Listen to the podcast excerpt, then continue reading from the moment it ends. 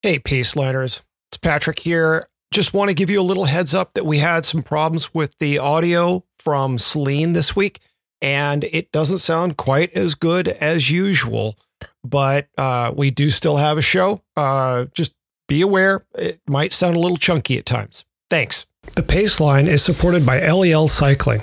The coast is calling. Eliel's shore collection embodies the spirit and style of the California coast. All Eliel products are crafted in Southern California for shipment worldwide. Now, on to the show.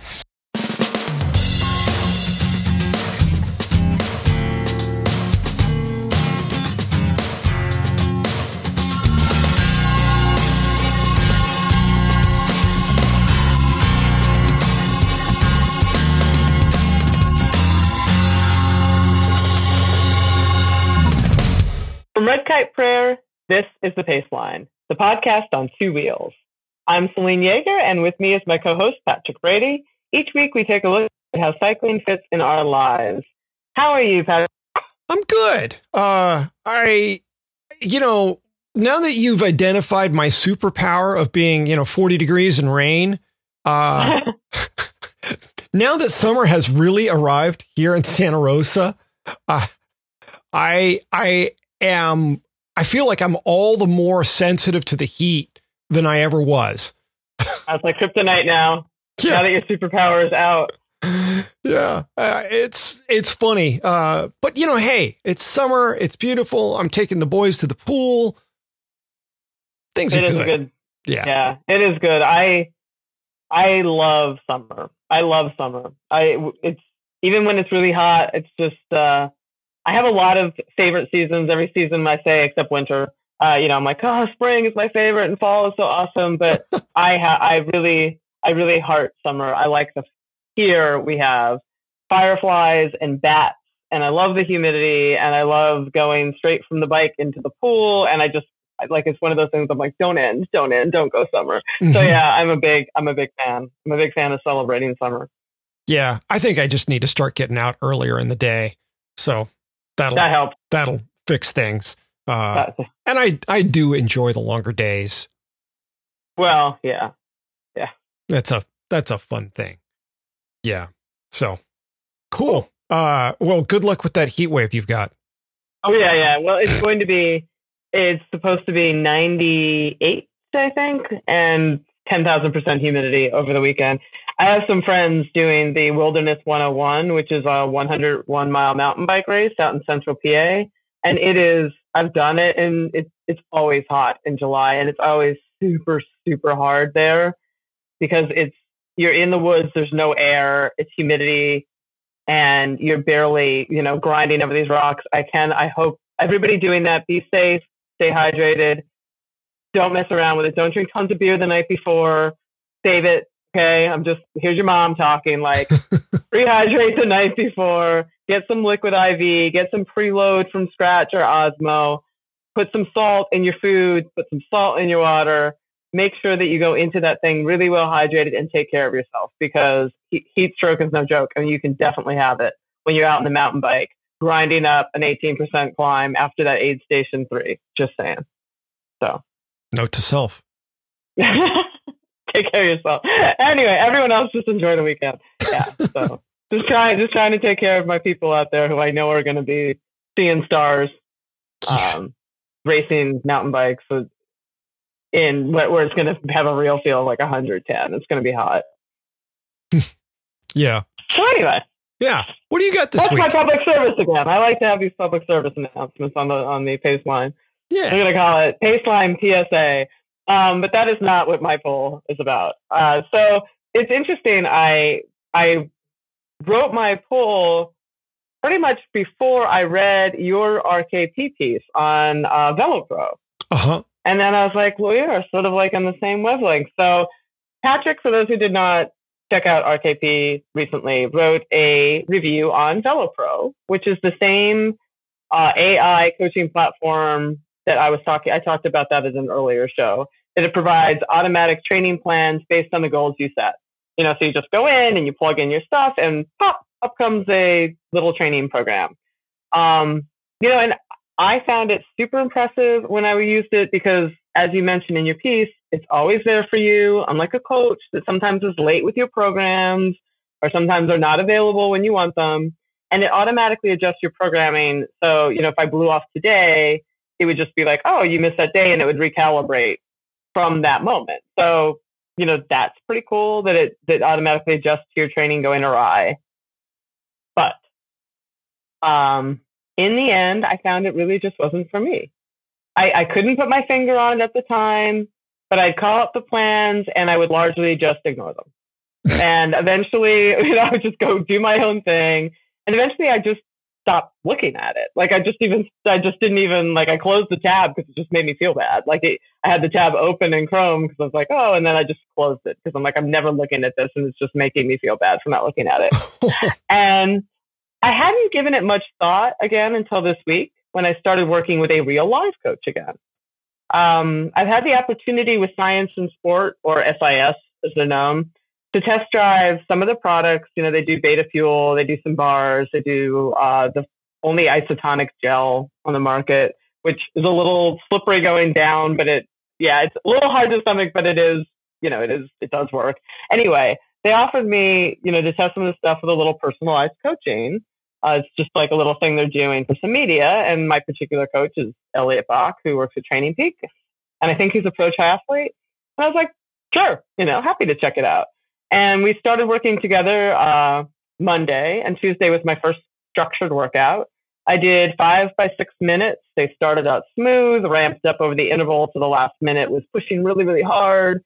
Uh, almost uh, tossed up a couple of my chews on the last one, so I knew I was mm. hitting the right intensity. then I, you know, I had four minutes of recovery, repeated the drill five times. Today I did a workout, not necessarily prescribed for myself, um, low cadence interval. Uh-huh. So I did seven minutes jamming below 65 RPM.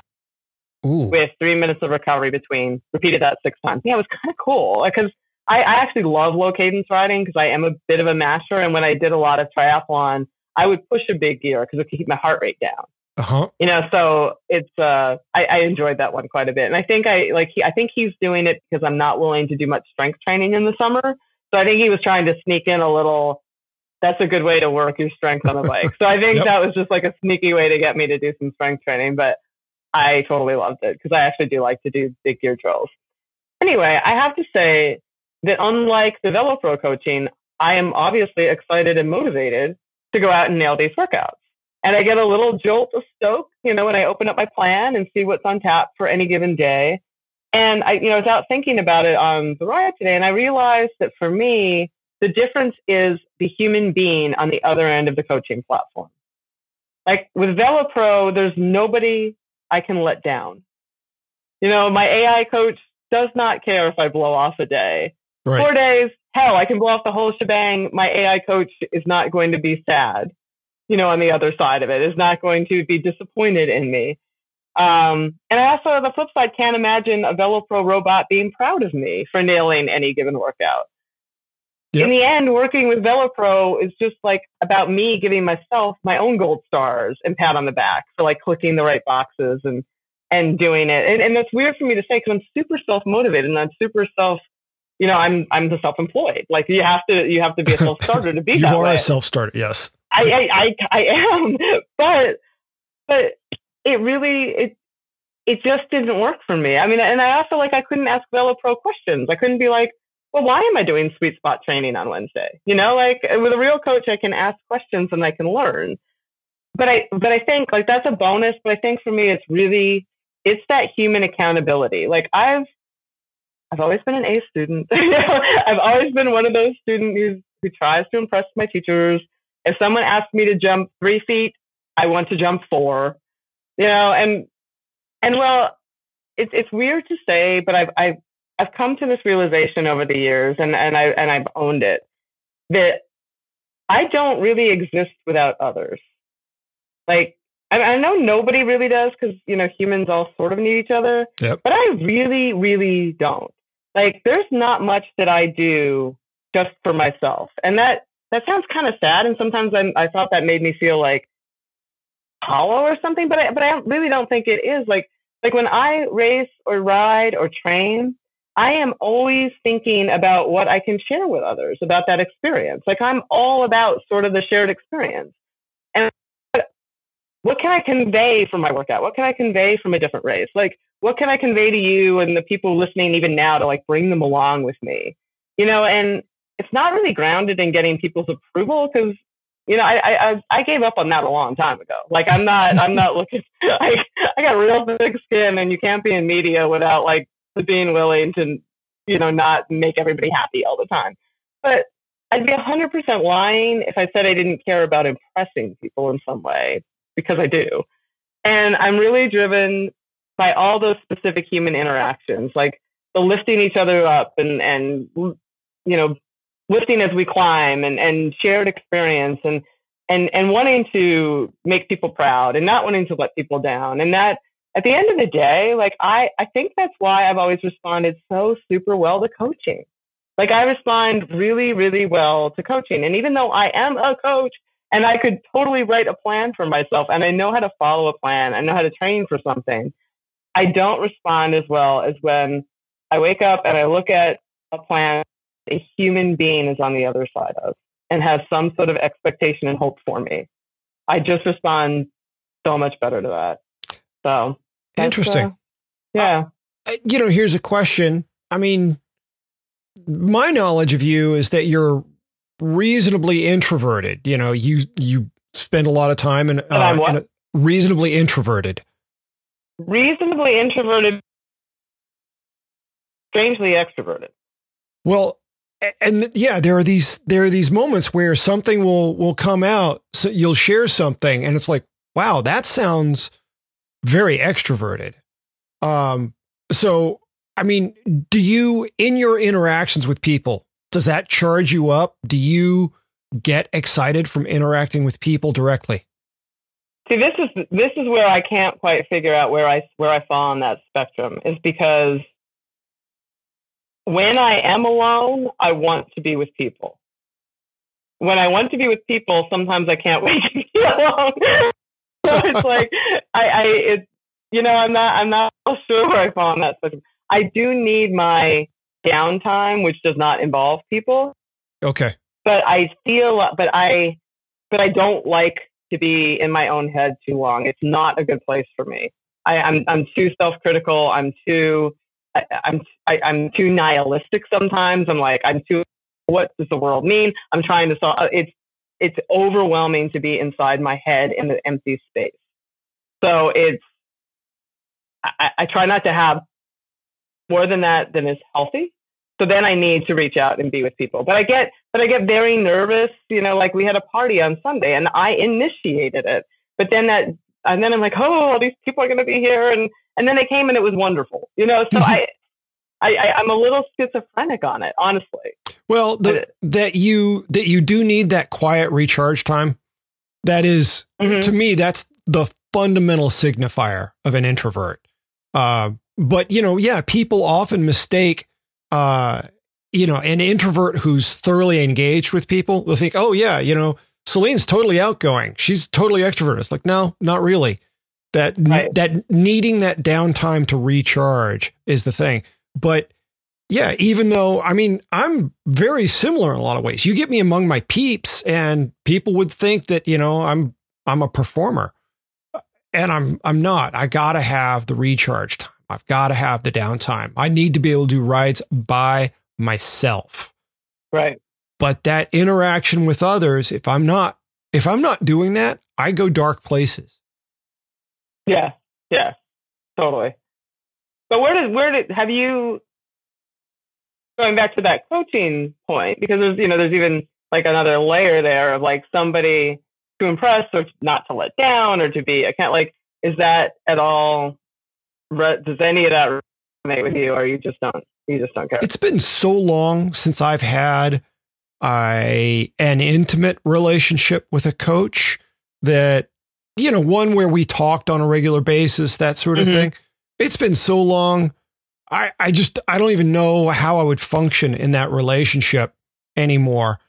The funny thing for me with mm. VeloPro was that I would look at what the workout was supposed to be and every now and then there was a day off. It's like, no, I'm riding today. And, you know, I'll, I'll deal with whatever I did wrong tomorrow. You know, maybe tomorrow's right. ride ends up being shorter and easier, whatevs. But a lot of times I would look at what the workout was supposed to be and I'd just shoot from the hip. You know, if it would say, you know, three 20 minute intervals or something, I'd just make sure that there were some longer hills in there and I'd try to drill it for the whole of the hill. And if I got, you know, whatever, four 15 minute intervals right. instead of 320s, uh, that's yeah, that's yeah, close enough. I, get that. Uh, yeah, and I'm in that regard. Apparently, I'm easily satisfied. yeah, yeah. I mean, I, I, I should. I, I, relate to that quite a bit too. I mean, there there, there are some times that I want to absolutely nail it, and there are some times that I do exactly what you're saying. Like I get I get the point, and as long as I've sort of like satisfied what that point of the workout is, I'm okay. Right? Like, yeah. yeah. I mean, I I, I, I, totally, I totally get that too. Yeah. I mean, because in the grand scheme, one day where you do a different set of intervals than another set of intervals, if you did intervals, you know, unless it's just not applicable to the, the event you're working up to, you know, that's a the separate only, issue. Mm-hmm. The only, the only little flag that raised when, you know, in this conversation when you said that is that I believe that there is a real palpable benefit to following a plan by the letter because it does something to your discipline. It does something to your confidence. You know, it's like there's something that happens. It, it shows commitment and conviction and all that stuff.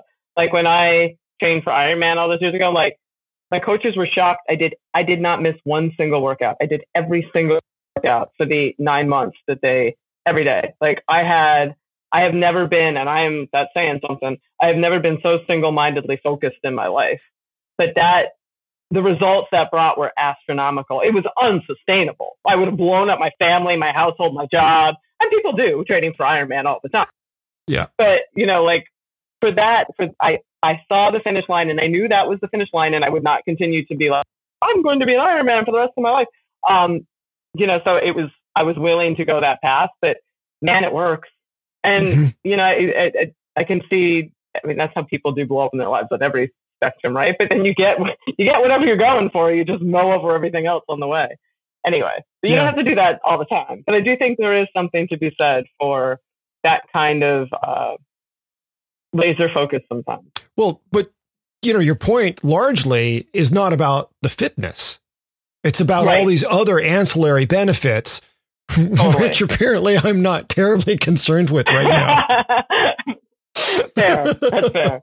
Yeah. I mean, you have to, and that's the other thing. Like, it, you have to, I would never be able to do that again. I would never be able to replicate that because I, I achieved that. I don't care about anything. Like, that was something that I just really, really wanted. And I, you know, you have to really, really want something and it has to mean something for you to, for you to do that. Like I, I, I could say, even if I had a race that was super important to me right now, I just don't think I could go into it with that, you know, just total 100%, you know, eyes forward, sharks don't look back kind of a uh, kind of focus. Wow. Uh, I don't, sharks don't look back. I'm not sure I've ever chased anything that way. I mean, as hard as I've worked at some, at some stuff, I'm not sure I've, I've ever been that disciplined about anything I've done. It's pretty funny. Like at one of them interim races, um, on that journey, I was at a, a half Ironman. So half? I don't know. Who knows? Who cares? It was another race, and a woman was next to me at registration. She's like, "I hear you're a fierce competitor," and I was like, "Me?" Because I, I just didn't even like. I I, I thought of myself because that wasn't my point. Like I was so laser focused on achieving a goal, but in no race did I ever do it to beat people. Do you know what I mean? Like that's not my that's not what I'm about. Yep. So I don't think I never thought of myself that way. Like people saw me differently, and I get it. Mm-hmm. I understand what they were seeing, but that wasn't how I saw myself. I was on a mission, but it wasn't about anybody else. Mm-hmm. Mm-hmm. Yeah, yeah, uh, and that part I completely get uh, I, you know, I wrote recently how if I were if I put together some amazing fitness and if I were to win the 50 to 59 category at a grasshopper, it would actually be kind of counterproductive because it people would see what I'd done there in a light that I don't want cast on I the work that, understand I do. Yeah. Yeah. I, you know, I, I, I, for people to start seeing me as somebody who wants to win a race It's a and giant pain. It took me years to sort of get rid of that. yeah, I, Yeah. I mean, you know, to, to have a top five day, that'd be fine. That'd be Mhm. fine. To be close to the action is a lot of fun. I, I used to always say, you know, I only need to be fast enough to be there when the last attack goes. And I'm not anywhere near that currently. but But there's, you know, there's good stuff happening at all parts of the race. I yeah, that's I think that's true. yeah. Well, Everyone's there for a reason, and yeah.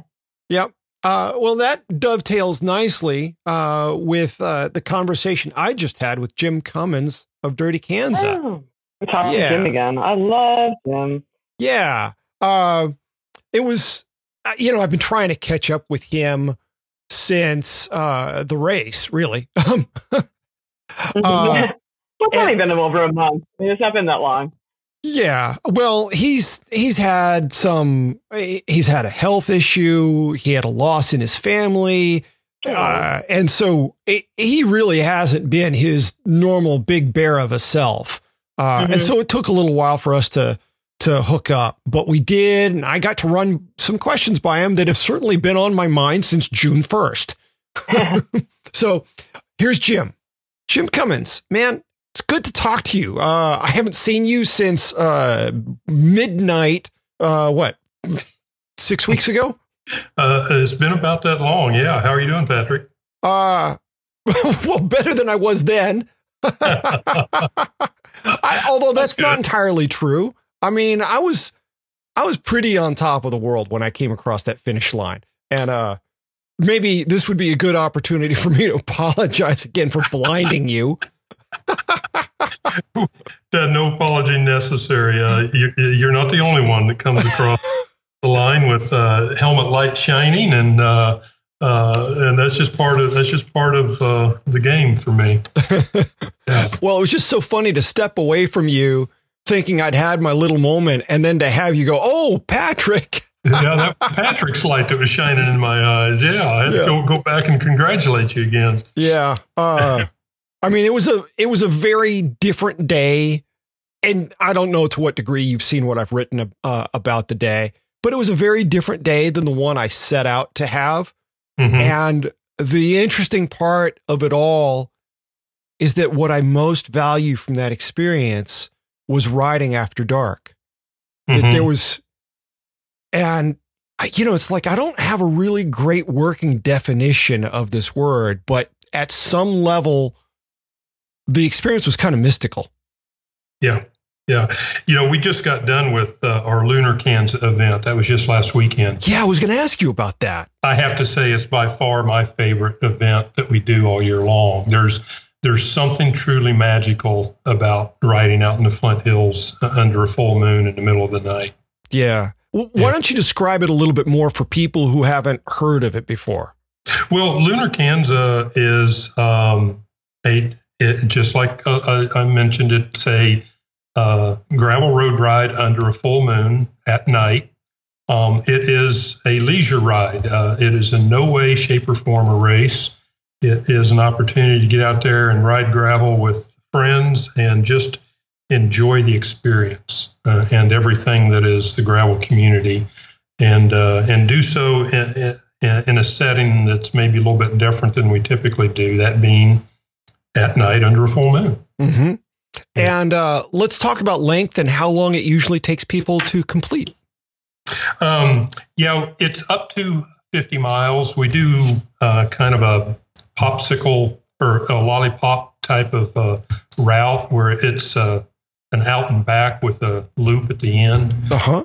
So um, um, it's about 15 miles out to a water stop, uh, and where you can turn around and head right back then if you want, um, and that to make a 25 to 30 mile uh, night. or you can continue on on the extra loop. Um, and it brings you back to the water station a second time and then back to Emporia and uh, makes it about a 50 mile evening. Neat, neat. Yeah. What time of day do you start? Or, well, what time of Uh, night? it's- it's- well, when we first started this thing, it was it was just a nighttime ride, but the, the, the event has grown to be slightly more about the party afterwards than the ride itself. And because we don't want to compromise the party afterwards, we start the ride a little bit earlier. Um, when it was just a ride, the ride started at 9 p.m. So you know we were riding almost entirely at you know in in the dark. Now we start to ride at 6:30 in the evening. Um, allows people to en- en- enjoy the ride as long as they don't ride too hard. They still get some of their ride at night. Um, but then they still have time to get back to Emporia, and then we have several hours where we enjoy a block party with, you know, live music and yard games and beer and food and good conversation. Is this a situation where you have to behave uh, once midnight strikes, like Dirty Kanza? Um, we we do have to shut things down at midnight. Yeah, It's it's understandable. I mean, given the size of town that Emporia is, uh, there are homes that aren't that far. that's From- right. Yeah. Yeah, yeah, yeah. Well, and you know we're to the age where we, we like to go to bed oh, now come on. at some point. right, right. Some point, you know. At some. Uh, You know, I gotta say, when I was rolling into town, and by rolling into town, when I was still maybe 10 or 12 miles out, and I could see the glow of the city. could you see the searchlight? uh, Well, before I could see the searchlight, there was first the glow of the city. All right. And, you know, then there'd be a turn. I'd, you know, I'd be headed toward the city and thinking, yes, I'm on my way in. And then suddenly there was a right hand turn. And now the city is off to my left at about 10 o'clock and moving toward nine o'clock. And I am not entirely thrilled about this. and then, you know, I, I'd make another turn and I'd be heading into town again. And suddenly, yeah, I can see the searchlights and it's like, wow, I'm really starting to get close. And then there's a left turn. And now the town is off on my right shoulder, mm-hmm. moving, moving off behind me. And I'm like, mother effer, what are you doing? Um, it was, it was the best ride tease I've ever encountered in my life. Yeah. Uh, what a crack up that was. But you know, that actually leads me to a question I really wanted to ask you about. Mhm. You know, in terms of the course, I realized as I was writing it that you have to put in some serious, that is you, not the riders. You, sir, put in some serious conscious thought into course design. Somewhere around, let's call it nine o'clock that night, I realized that there comes a point in the course where seemingly you have to dial back the technical challenges of the course Mhm. just in consideration of riders' safety. Some of the hills that I did in the first 100 miles would have been very challenging if I'd encountered them in the dark. Mhm. So, would Yeah, you talk a you've little bit? nail- You've hit the nail on the head, um, Patrick. It, it, it is all about rider safety. That is always uh, our number one, pri- you know, priority. And um, and you're right. There is a lot that goes into course design. Uh, rider safety being the the number one issue. Um, but uh, you know, other things like uh, you know, does a road even go through? Or if it does go through, you know, does it all of a sudden turn into a, a low maintenance stretch where uh, it might be appropriate to do that stretch during the daylight, but maybe not so appropriate to do it um, after you know after nightfall. Uh, again, a rider safety issue. Mhm. Uh, there's other things like uh, respect for local landowners. Uh, uh, you know, we we will avoid uh, running um, 2,000 cyclists past a feedlot because we don't want to spook cattle at night. oh, okay. Um, so you know, there, and you know that's just one uh, thing that pops up in my mind as we talk about this. But there's any number of things that would uh, be considerations as we're laying out a course like that. Yeah. Wow. Now, I read that the non completion rate for the 200 was 28%. percent Mm-hmm. I'm not sure if I've ever seen so many DNFs at an event, especially something that's kind of so bucket list for people. I'm curious how that compared to other years. I'm guessing or hoping that it was higher than what you usually encounter given the difficulty of the course this year. Uh, actually, uh, 28 to 30 percent DNF rate is just about average for us. Really? Okay. Yeah, yeah, yeah. yeah. It, it, it certainly is not a high number at all. Um, it uh, our finish rate has been as low as 19 percent. Um, now, obviously, that's not what we want. We want uh, more people have a successful experience than that. But Mhm. um, um, you know, when um, I think the 19 percent year came, we had two years in a row where the temperature got over 100 degrees, Oh, and uh, that 19 percent finish rate was one of those two years. Yeah, but um, 70 to 75 percent, uh, or I guess I should say 75 to 80 percent finish rate is is right at average for us. okay. Now, for riders who DNF in the 200, given that it's a production to come do the event, how often do they come back for another bite at the apple to redeem themselves? Oh, quite often. Yeah, Uh-huh. quite. Yeah, yeah. Um, I think we had just a slightly over fifty percent of our participants this year were first timers, and and that was um, one of our highest uh, rates. Um, it's typically around a third to maybe forty percent of our riders are first timers. Um, but yeah, um, up and up until this year, the majority of riders have been re- return riders. Very Yeah. cool. It's just it's just kind of the way the the, the numbers fell fell out this year with with the lottery selection.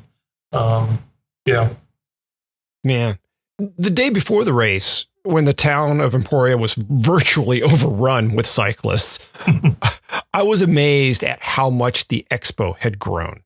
It was many times, I don't know, you know, maybe order of magnitude larger uh, than what I saw in 2017. Oh yes, Now that you've had a year with lifetimes horsepower behind you, hmm where do you think the big gains for the event have been in terms of user experience? Well, I think uh, yeah, the expo is definitely uh, one of the areas, if not the area, where we've seen the most significant growth, and uh, where I think we will continue to see the most significant growth in the next year or two. Um, to the point you just made, 2017, I think we had 17 vendors in our expo. Um, last year, 2018, we had 48, give or take. Um, and this year we had about 120. oh Um, my we have already gone to the city, and uh, we're beginning talks with them about uh, adding significantly adding uh, more s- space for an even greater expanded expo in 2020. Wow, that's really something. It is exciting. It's very exciting. Um, and very gratifying for us. I mean, I, I, I think we can safely say that, uh, and I hope this doesn't come across as braggadocious, um, but Emporia, Kansas is the gravel grinding capital of the world, and, and uh, we're very, very proud of that. You've done something special in terms of establishing yourself as, you know, the Alpe d'Huez of gravel. You haven't really been a gravel rider if you haven't gone to Emporia yet. Um, I, uh, you know, I can I can see that now in a way that before my first visit I simply could not appreciate. There's there's an electricity to the event the day before in a way that I've never encountered with any other event in my life. Mhm. And as I've mentioned any number of times, finishing that event, coming down the chute, getting personally greeted by you or, you know, s- somebody who's very close to you, one of the founders, Mhm. it's unlike any other finish I've ever encountered. And I, I think the thing that's, I, it's more than just a cherry on top. It's the ice cream in the sundae itself. um, we we do take a, a put a lot of weight in um, in the finish line experience that that uh, one gets at Dirty Kanza. Uh, it's very important to us, um, and uh, we do we do put a lot of thought and effort into that, and and we want it to be a very mem- memorable experience for everyone who comes down that chute. Yeah, yeah, uh, and having the kids hand out the pint glasses that's that's pretty stinking cool. Yeah, Yeah, they certainly enjoyed it. Uh, I, the, I mean, it's twelve thirty a.m. and kids are excited about handing me a glass. Yeah. Neat trick. very good. Thank you. Yeah. for the comments. One of the things I was curious to see following the lifetime acquisition was whether the approach to aid would change. And in, in short, it did not. When I talk to people about the event, people who've never been, one of the big questions I hear is why the approach to aid is basically DIY. I mean, there Mhm. are opportunities to take a another approach. While I do love the carnival atmosphere of riding into a checkpoint town, as I can attest, putting together even a small crew to offer support is not easy. Mhm. Why do it this way instead of more like a fondo? Uh, I guess it's just it's our roots. Um, you know, we started as a as a 100% fully self-supported event. Riders are going into convenience stores Sure. to uh, you know get get a couple bottles of Gatorade and some power bars, uh, or Snickers, or you know whatever the case, uh, uh, a Casey's slice of Casey's pizza, um, and and you know they'd refuel, uh, top off their bottles, and head back out for the next leg of the course and race to the next convenience store.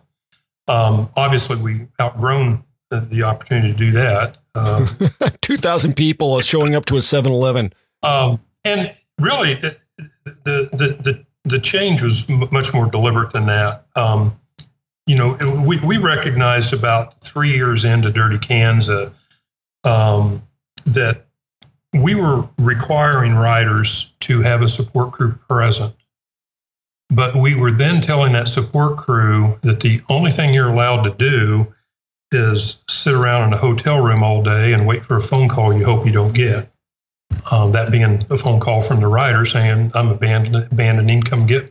Mm. Um, so we recognized that we needed to somehow get the support crews engaged in the event so that they were enjoying the day just as much as the riders and so that they would want to come back the following year just as much as the riders. And so um, we changed our rules um, so that the support crews were not only allowed, but they were encouraged to go out to the checkpoints and to set up a pit stop and to greet their rider as they rolled into the checkpoint and assist that rider while they were in the confines of the checkpoint. Um, that actually was, um, I don't know whether I want to say groundbreaking, but it was it was definitely a shift away from um, the origins of gravel and the standard that was gravel back then. Um, so much so that I actually received hate mail by the droves that uh, I was ruining gravel, uh, was ruining the the self-supported nature of gravel, and that uh, you know who the hell did I think I was uh, for doing such a thing. Um, and uh, fast forward a few years now, and uh, I, I think we were right in our decision. You know, the support crews love the fact that they can go to the checkpoints and be there to support their riders, and they they do enjoy their day as much as the rider. And um, so that, that, that's- I guess that's kind of just the the Reader's Digest version of what's behind that and and why we do things the way we do. Um, it is again, it's just kind of it, it is part of our history and and part of uh, of who we are and how we got to where we are today, and it's something that uh, we want to we, we want to protect and preserve. Nice. Nice. Okay. Because I did a race three weeks later, which is Mhm. to say before I was fully recovered, I am still not fully recovered from DK. hmm What do you hear from people about the average amount of time it takes to get over the event to to get back to feeling like your traditional, uh, healthy, ready to go rider self?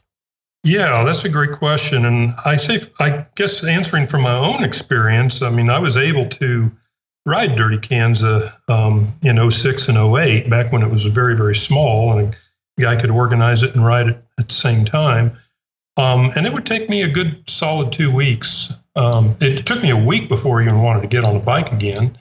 And um, a good solid two weeks before I felt like I had anything at all to give. um, but yeah, there's definitely a recovery process from an effort like that for sure. Yeah, yeah. Well, I, I, as as so often happens with me, it sounds like I'm out at the shallow end of the bell curve. well, and we were visiting a little bit before we came on. Um, uh, I've I'm still recovering um, from the weekend myself, and I didn't even write it. Um, I've not felt well uh, since Dirty Kanza. Um, in fact, I'm going on to my fourth week of uh, actually feeling quite ill. So, um, yeah, it definitely has a way of beating a guy down. well, and I can imagine that you could clone yourself two or three times, like that Michael Keaton film Multiplicity, uh, mm-hmm. going back 30 years or whatever. I I can imagine that you could clone yourself a couple times and still be really, really busy that day. I think you'd be right. Yeah. Well, and I, I in, in, a way, I feel like I have. I mean, you know, LeLan's out there working his tail off. Kristi's out there working her tail off. Treva's doing the same. Lifetime sent a crew of about a dozen people, um, a dozen people that we didn't have last year. And we still felt overwhelmed, even though uh, they were there working 20 hour days and uh, working their tails off as well. So, um, yeah, it, it, there's a lot going on behind the scenes. And, um, and uh, yeah, we we I think we all would like to clone ourselves about three or four times, and and uh, maybe then we might feel like we've got all the bases covered. Very nice. Okay, last question mm-hmm. for people who may be contemplating entering the lottery next year uh, mm-hmm. and hoping to go. Are there any changes that you can discuss that aren't being held for a press release later this year? Uh, uh, I can honestly say that uh, the answer to that is no. Um, we feel very good about the process that we have in place now. Uh, it is working extremely well for us. Um, one of those situations of it ain't broke, don't fix it type of thing. Um, now, that said, you know, there's a lot of people every year that think the system is broke because they didn't get in. Um, mm. uh, you know, uh, and I'm and I certainly don't say that in, in trying to make light of that. Uh, I, I, we understand the disappointment when you when you enter something uh, you know like that and, and don't don't get selected. Um, but the reality was, or the reality is, um, last year we had over 5,000 people in our lottery for 2,750 slots. Mm. That's a whole lot of people who we had to say no to um, that hurts us more than it hurts them. I can guarantee you. Uh, yeah. Uh, it's, that's not a very easy thing to do to tell that many people no. Um, but that's that's the reality. We only have so many slots. Um, we can we can only allow so many people in, and we have so many people who are saying, "Hey, I want to come play. Uh, I want to come to your party." And um, you know, it it goes back then too a little bit to what we were talking about earlier with with the support crews and the checkpoint towns. Mm-hmm. Uh, that that's really our biggest limiter is, is, the checkpoint towns. You know, how many people and how many support crews can we get into a checkpoint and back out and do it safely?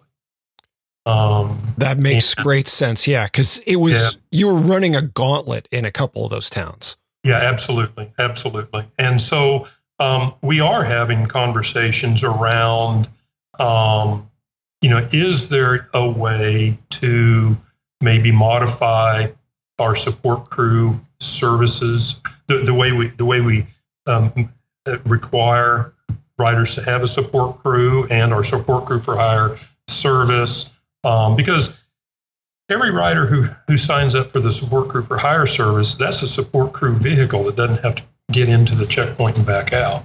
Right. Um, so if we can expand that support group for hire service, um, we the more we can expand that program, the more strain we can take out of the, the checkpoint um, scenario. So um, that you know that is something that we're always working on and trying to fine tune and trying to optimize. Um, and if we ever have an epiphany there and and uh, make uh, you know great strides in improving that situation, we may be able to make a, a significant change in the number of people that we can allow into the event. But um, so far, that hasn't happened, and and right now we kind of feel like um, we're probably at a good place as far as the number of slots that, that we can accommodate. Well, eh, you know, as it is, given the size of those roads, given the size of the towns, I can appreciate that you feel like you're pretty well busting at the seams mm-hmm. uh, for now. Mm-hmm. Yeah. Mm-hmm. Yeah. Our, our focus has never um, been on quantity. Our focus has always been on quality, uh, providing a, a memorable experience for each and every participant and we're not willing to sacrifice our ability to provide that just to get a couple more, couple hundred more people into the event. I certainly can appreciate that. Jim, thank you so much. It's been great well, talking with you. Pleasure to visit with Patrick. I appreciate you having me on today. And you know, hey, uh, get well soon. I'm going to do my best. Vested interest and all. yeah. all right. Well, good luck to you, uh, and we'll be in touch. Thanks. All right. Good day. So, Selene, given that you mm-hmm. have significantly greater competence than I do in the period, periodized training department, mm-hmm. that I'm not fully recovered from Dirty Kanza, uh, what's my question here? Oh, should I be concerned by that? that I'm not recovered? Yeah, you know, I, I mean, I don't, I don't think you should. I don't think you should necessarily be concerned. I mean, it, as I said going into it, it's not yeah, it's been over a month, but it's not been, you know, I don't know that that's necessarily super concerning. I because what you have to look at when it comes to recovery from that kind of thing, it, it's not, and I know you know this, but I'm just going to say it. It's not just that one day. It's all the stuff leading up to that one day. You know, it's not just, you're not recovering from June 1st. Yeah. You're recovering from January 1st to June 1st.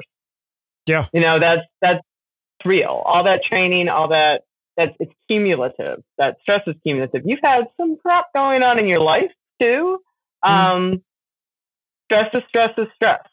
Yeah, and I hear that. It's true. Yeah. Yeah. When when you add, you know, like that kind of stress with stuff going on in your life, like that, that all sort of triggers the same response in your central nervous system, which is which I honestly think is where a lot of recovery deep recovery happens. you mm-hmm. know, your muscles and all that kind of stuff, but like the deep, deep, deep stuff. And when people get overtrained, that's deep. That's the central nervous system stuff. That's the, you know, that's not just your muscles like refilling with glycogen. Yeah. It's everything else. And that just takes longer. And, you know, if you have stuff going on, it might take even more longer. And like that, that is like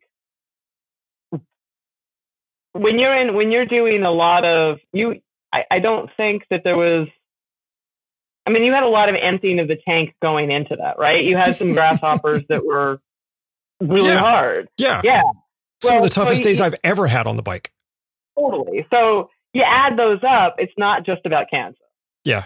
It's, yeah. And, that, and that, that's, I think, what you need to look at. Like, I need, you need to give yourself, like, honestly, the summer, like, just to be like, all right, I did all that kind of stuff. You, you, I think you had your last grasshopper. Like, just be Three kind to yourself ago. and just, yeah, well, just be like, okay, now I'm going to, I'm just going to chill because I, you probably have stuff. When does the other, don't you do some mountain bike stuff that comes up or is that already happening? There's, there's one mountain bike race I do at the end of August. And I'm, is that the monkey thing? Uh, no, it's uh, the Casper Classic up in Mendocino County. Yeah. Yeah. Uh, and then when does that series start? Don't you have a mountain bike series? Oh, the the dirt crits? Yeah, yeah, yeah. That's, that's been going all summer. I've done exactly one of them.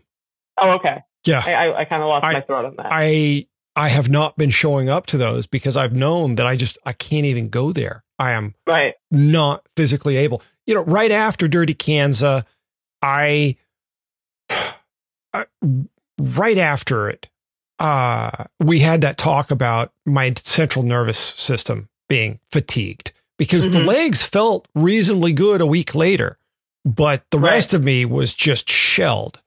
And yeah. I did all I could to recover and get ready for the grasshopper, which was mostly just recover, not more hard training. But coming out of that, a few different times, I've sort of coached myself into looking at it this way. And then I promptly forgot, but the this way being that's the end of my season. My season is over. I've had a full season. Right. I began with hard events in January. Yeah, yeah, yeah. I mean, I think that's really neat. You really need to look at it that way. It's almost like that season ending fatigue, and that's different. That that takes real. I mean, you didn't you didn't take a month off the bike, right? Nope. Like sometimes after a season in November, there are people that just put down the bike and you know walk away for a while. Yeah, but there are people I'll shoot that if I if I do that, you know, I will. I oh, I get it, I get it. That's my thing. But but then you just have to be kind to yourself and allow yourself to, you know, yeah, just yeah, yeah, totally get it. Okay, cool. Yeah, well, I'm I'm staying remarkably relaxed about this, but it has been a little bit amusing to me that you know I I make something of an effort and my body's like, what are you on? So when that when that feeling comes up, is it? It's not your legs. It's it's somewhere else. It's the whole body going. Really, we got to go here. yeah, that's that's central. You're not ready. Yeah, yeah. yeah. It'll, it'll come around. And you know, fortunately for me, it's the sort of thing where I, I don't beat myself up. That only makes it worse. yeah. I picked up and there that. are a lot of people that get where you are, and I, I, know I've said this before, but I see them all the time. They get where you are, and they're like, "Well, I am just not training hard enough yet." And then they go out. They would go to those dirt series, or they would try to do a bunch of interval, like anything, and then they're only just digging that trench, you know, deeper. Yeah. That's how that's how over like true overtraining happens. Yeah, yeah, uh, and I've been there. I I absolutely have been there Fortunately, you have been there. Yeah, but it's been a long time. I yeah, well, but if, yeah. once you've been there, though, you can get back there easily, more easily. They think. Hmm. Interesting. Okay. Yeah. And given, I mean, not to not to just like dive too deep down into the, the rabbit hole here, but but given like your um, you know, the the history of depression and all that kind of stuff, something tells me that maybe that physiology is prone to, to some of that. You know, like it, it's just something to mm-hmm. consider. Mm-hmm. You know that that that you may just trend that way because of serotonin, because of all the other stuff. You know, it's just uh, that's real. That's all just chemistry. It's all just part of your physiology. Right. Right. Yeah. So, uh, well, this is this is definitely helpful. Uh, I, you know, I've really, I mean, one of the big goals in my life. You know, now we're going a little further afield, but truly, one of the big goals in my life in the last couple of years has just been trying to figure out how to be kinder to myself. Yes. And, good goal. You know, you can view that 360 degrees around you. There are a whole lot of ways you can figure out how to be nicer to yourself. Yep. yep yeah. It's a hard thing. Yeah. Uh, but it's something that, you know, the more I work at it, the, the dividends are just enormous. here, here. Yeah. Yeah. Cool. All righty. Well, let's move on to Paceline picks. I have a I have an interesting one. Just just it's you know people ask about supplements a lot. You know, and people it, supplements is such a strange hot topic, and it's such a it's such a nightmare all at the same time sometimes because you know the more you dig into even vitamins, just like well, there's really no point in taking them. You know, a lot of there's a lot of stuff because the industry isn't regulated and the science is so sketchy. Like it's hard to talk about supplements in any way sometimes that I, I think is helpful or meaningful. But but that being said, you know, I, it dawned on me that the one supplement that I do and have taken the longest is Sport Legs. Are you familiar with Sport Legs? I, I've certainly encountered it. I've never used it. Yeah, I you know I met Carl Holmes, who's the creator of them, mm-hmm. back in 2005, which was about I think he I think he came out with the product I think he was wandering around Interbike at 2003, or at least trying to, you know, I think that kind of thing. And then he cornered me. He had a little, like a little table that they had shoved into a corner somewhere, or maybe he put the table up himself. Who knows? I wouldn't, I wouldn't put it past him because those were the days when you you could kind of get away with some of that stuff, Mhm. you know. Mhm. Um, anyway, he, he sort of cornered me in 2005, and Marla Streb was, you know, really convinced that they were working, and some other people that I had a lot of respect for. Mhm. So I tried them, and I was like, "There's something to this." And I honestly, I've it's the one thing consistently. I've used Optygen uh, when I'm racing a lot. A couple other things, but sport legs, I I bring them with me at charity rides. I give them to the people. I take them myself. All they because they can't hurt you. Like that's the number one thing. There's nothing in them that can hurt you. All they do is preload your legs with lactate Mhm. so your body doesn't have to make it as soon, right? Because you make lactate at a, at, as soon as you get to your threshold, right? As soon as you start, you can't burn fat anymore with oxygen. You get to that threshold, you start making lactate for your muscles to use, but it's a dirty process, so you get like the the acid, you get acidic, and that's what shuts you down. So Mhm. if you can push past, you can push that a little further out that point, then it, I, I call it kind of a good day in a bottle. It does not make you Hmm. bionic by any Okay. stretch of the imagination, but you're just a little, you got a little more in the tank. And Mhm. like when I do 100 mile charity rides or stuff where people don't have high thresholds, every little bit helps them, right? Like Yes. every little bit helps. yes. So um, I'm a I'm a big fan, and I'm doing this. I, I, it was on my mind because Carl, bless his heart, sends me a bunch to take with me for the Pennsylvania Perimeter Ride Against Cancer every two years, which is like 550 miles, and there's a lot of people doing it because they lost someone for cancer, and they're they're not trained athletes. They're not, you know, they're people who are Right. really going to be suffering out there. So I, I I hand them out like porn to people.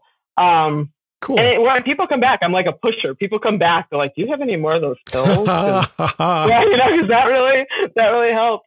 And I dug a little bit into because I know when you know the first couple years after they came out, there were some people like pretty vehemently debunking them. They're like the science isn't good and blah blah blah. But the, you know, I, I feel like the science didn't quite catch up yet. Like it's still it's it's still not equivocal. There's no hard fast. Yes, he's absolutely working. This is how. But the, the science I think is skewing more towards when you look at the energy systems and how lactate loading affects them. I think science is going to be on side at the end of the day. I really do. I've been following it, and I did a little more research before this poll. And um, you know, they're eighty. They're like eighty-seven percent lactate. That's what you're taking, and it takes about an hour from the work. You know, he has some that digest and move a little more quickly, but yeah, I, I'm a fan. I think I think they're if I think they're worth trying for sure. And like I said, it's it's not bionic, but it's just just like having a good day. Cool. Now, let me ask you uh, from a heart rate perspective, say your threshold is 165. Yep. What's it going to push it up by? You know, three, four beats? That's an interesting, interesting question. You know, because I've been looking at that with that other product, the AMP PR, that that Uh-huh. leg, which is another. I mean, I know I've made that my pick before, but that stuff is ama- that stuff is fascinating because it Yeah. really, really does work. Um, and it works more profoundly than sport legs do. I will say that. Um, it- because I think, like to your point, the AMP PR stuff, I see, like I am huffing and puffing well past my threshold, and my legs are not burning. That's a weird, weird phenomenon. But with sport legs, to your point, it's just a few beats. I mean, it really is. It's it's it's just maybe five. You know, maybe like it's it's pretty subtle, but it's but it's not not for nothing. It's not unmeaningful, especially over the course of a day. Especially when you're talking about long days. And I know a lot of skiers that use them, like people who are in that sort of crouched position Oh, all the oh, time. Like oh. that's that's where it started. Like those, like the downhillers. Marla Streb was a downhiller. He was popping these things. That makes a lot of sense, right? Because you're just in that loaded. I mean, that's when you're building up a lot of lactate in your muscles. So, um, yeah, it's just it's, I love stuff like that. I love stuff that is, you know, a little geeky, a little sciencey. There's something to it. It's not just, you know, it's not Yeah. just fluff. And and I will say that I do believe that they are as popular, if not more popular, and available than ever. And longevity means something, I believe. Yes. You know, it, they came out in 2005 for sure mainstream, and it's 2019 and they're still everywhere. And that tells me like placebo effect does not take you that far. Yeah. You know what I mean? Like eventually people will stop. It, it, so hmm, I think that means something. I, I totally agree. You know, the market would have weeded them out if there weren't enough believers. Right. Yeah. You'll buy something once, maybe twice. Mhm. You know, but then after a while, you're like, uh, Yeah. But when it It becomes religion, yeah. Very cool. yeah. Well, so my pick, uh, I'll just tell the story. Over the last few years, I've been trying to find a lube that can really go the distance. By that, I mean no squeaky chain at the end of five hours in the dirt and dust. None of the quote unquote dry lubes have been getting the job done. For the last month, I've been using Muc-Off's hydrodynamic toy boat, toy boat, hydrodynamic lube. It's hydrophobic, which is to say it hates water. And it contains a UV dye along with a little light comes in the package. There's a little like keychain light that you can squeeze and shine the light. And you'll you can shine it on each link to see whether or not it is sufficiently lubed. Wow. Yeah. Yeah. Dude, that's next level geekiness. I mean the funny thing. Yeah, it really is. Uh, so if the chain doesn't glow, put more on. Seriously? Seriously. Yeah. How have I this is how have I missed this? I- I, mean, at least it would be fun to lube your chain. Anyway, go ahead. Yeah. Uh, so it's petroleum free, meaning it's Mhm, a more ecologically sound Yeah, yeah. lubricant. I'm down with that. This is what I used at Dirty Kanza this year. Uh, and I, I don't want, I don't want the Paceline to turn into, uh, the Dirty Kanza version of Fatty and Hottie's Leadville podcast. I really don't want to go there. Uh, but I mean, if ever, if anything was ever a proving ground, DK 200, that's it. So Oh, totally. Yeah. my chain picked up plenty of dust, uh, but it didn't make a sound through the first 150 miles. At checkpoint three, mile 151, I added another lube preemptively because expecting any lube to last 18 hours, you know, I, that's maybe a little much, you know? Um, and I didn't, you know, if it went 12 hours, that was a big success to me, you know, and Yeah. who knows? Maybe it would have lasted 16 or 18 hours, but it it did fine for you know 11 hours, uh, something like that. Somewhere in the 11 to 12 hour. No, it was even longer. It made it 13 hours. It was not yet dark, but it was on its way. So I know that a lot of people frown on lubes that will collect dust because that works grit into the links to wear out the chain.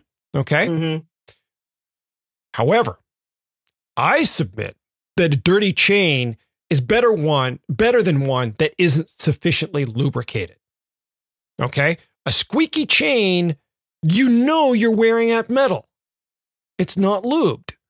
So that's going to do more damage to a chain than working in some additional grit. Uh, this hydrodynamic lube is expensive by any lubricant standard. It's twenty four ninety nine. Uh, that said, given how long it lasts, you won't be putting it on the bike as long, uh, as often. And I, I tell you, I put it on, and I, I don't get home from any rides with a noisy chain anymore. And this, we're getting into the point into the summer where using some other lubes, Hmm. I would apply them before each and every ride. Yeah, it's it's that dry and dusty uh, on the trails. Uh, you know, road bike it's a it's a different thing, but you know, for the gravel rides I do, even if they're fifty percent road, I was still having problems that way. So Huh. it's uh this thing this lube really has given me peace of mind. Uh, I'm ultra pleased with it. That's cool. Yeah, Yeah. I mean, we don't, you know, I, it's, I don't, I don't, I don't live in a universe that's that dusty, you know, so I don't, I don't have like, unless I'm going to an event, I don't have that, that same need. We have other issues here, mud and, and whatever you have, but and yeah, I think it would do well in that. yeah, Yeah, yeah. yeah. I like just- Muc-Off in general. I like Mhm. them. I like their stuff. I- So, I've been using their bike cleaner for I don't know a couple of years, and I I Yeah. like that. Uh, and this lube, you know, I've got dozens of lubes that I, I need to work my way through and try in the garage. And this one had been sitting around for more than a year before I got around to trying it. And I feel like a complete pinhead for not having gotten to it sooner.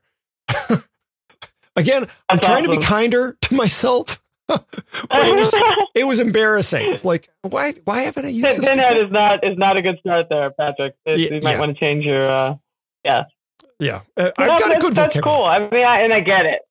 I Yeah. get it. I mean, we all get stuff that. I mean, I have stuff too. It's interesting. Muc-Off for a while. I don't know if they still do. They they they tried to get into um like body products. You know, they had like a leg cream, like an amino acid recovery cream and stuff. Like I don't know if it ever took off. They they they tried to go into that realm, but Hmm. I, I just don't think people thought of them that way. Okay, interesting. Yeah. Huh. Yeah. Uh, once again, we do have a little bonus pick uh, this week. The Paceline kits from Primal. Uh, they are Mhm. up in the RKP store. Uh, it's up and working. Yay. Uh, I had some trouble with the store for a little while, but that's sorted. Uh, we've uh, we've got a li- limited number of kits, but yeah, we've got a good range of sizes. So uh, drop by for one of those. Okay, well, that's a wrap for this episode of the Paceline. Selene, are you pinning on a number this weekend?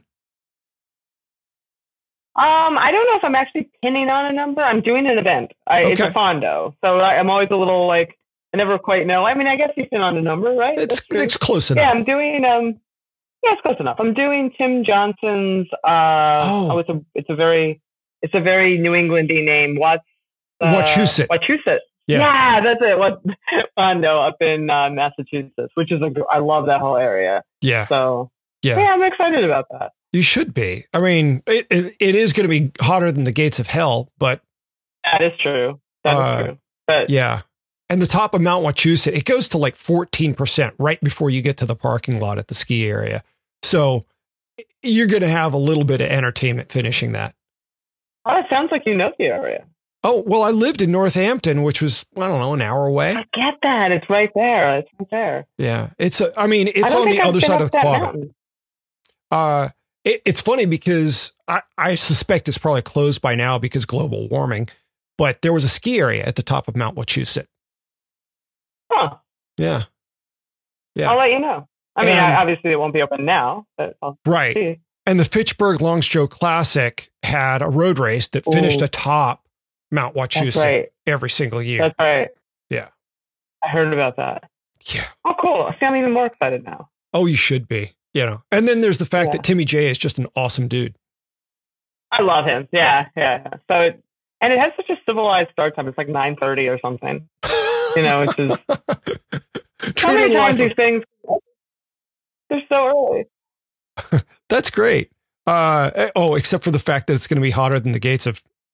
Well, Yeah. it's supposed to be 10, but he just sent it. He's like, let's start a little earlier. we just got an email. Like, let's try to get a little ahead of the heat. Oh, It'll be that's great. funny. It'll be yeah. Uh, I have been so busy this week. Uh, I had a day fully out of the office yesterday. I have not been up to date on social media. Have you published anything with bicycling that we should be knowing about? Um, I did something on sleep, which was kind of interesting. It's just, you know, I mean, we all know that sleep is super important. Uh, there's no, there's no secret there. But I was kind of surprised. This is the first study that they did on extending your sleep, like purposely getting more sleep, and its effect on endurance performance. So they had people who were sleeping about six and a half to seven hours on a regularity, and had them sleep thirty percent more, and then thirty percent less Mm-hmm. and it when they slept 30% more after three days they improved their um, performance on a time trial uh, that's around 60 minutes by two minutes which is which is large. And when they slept 30% yeah when they slept 30% less they they had almost a two minute detriment. But i mean what was interesting about that is that it's something that you can actually just use to your advantage you know like sort of even if you can't sleep, because they were sleeping like eight and a half hours, if you can't do that regularly, you could try before a key event.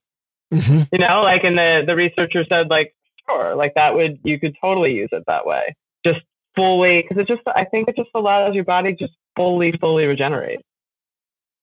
Neat. Uh, sleep's been a big concern of mine lately. Um, I'll have to check that out. So we'll It have a link to that. Yeah. Yeah. Well, I mean, for me, the big challenge is just figuring out how to keep my body asleep. Uh, so that's Hmm. maybe you can write something on that soon. Okay, I'll work on it. Uh, all righty. Hey, keep those questions coming. You all have been sending some great stuff. If you've got an idea, please drop by RKP and put a suggestion in the comments. Before we go, I'd like to put in a plug for RKP's other podcast, The Pull. The show features artisans talking about their craft in one on one interviews. Think Terry Gross for cyclists. We hope you've enjoyed the show. And if you have, please leave us a good review on iTunes or wherever you get your podcasts. It makes us easier for other listeners to find. Until next week, I'm Patrick Brady with Selene Yeager. Thanks for listening to The Paceline.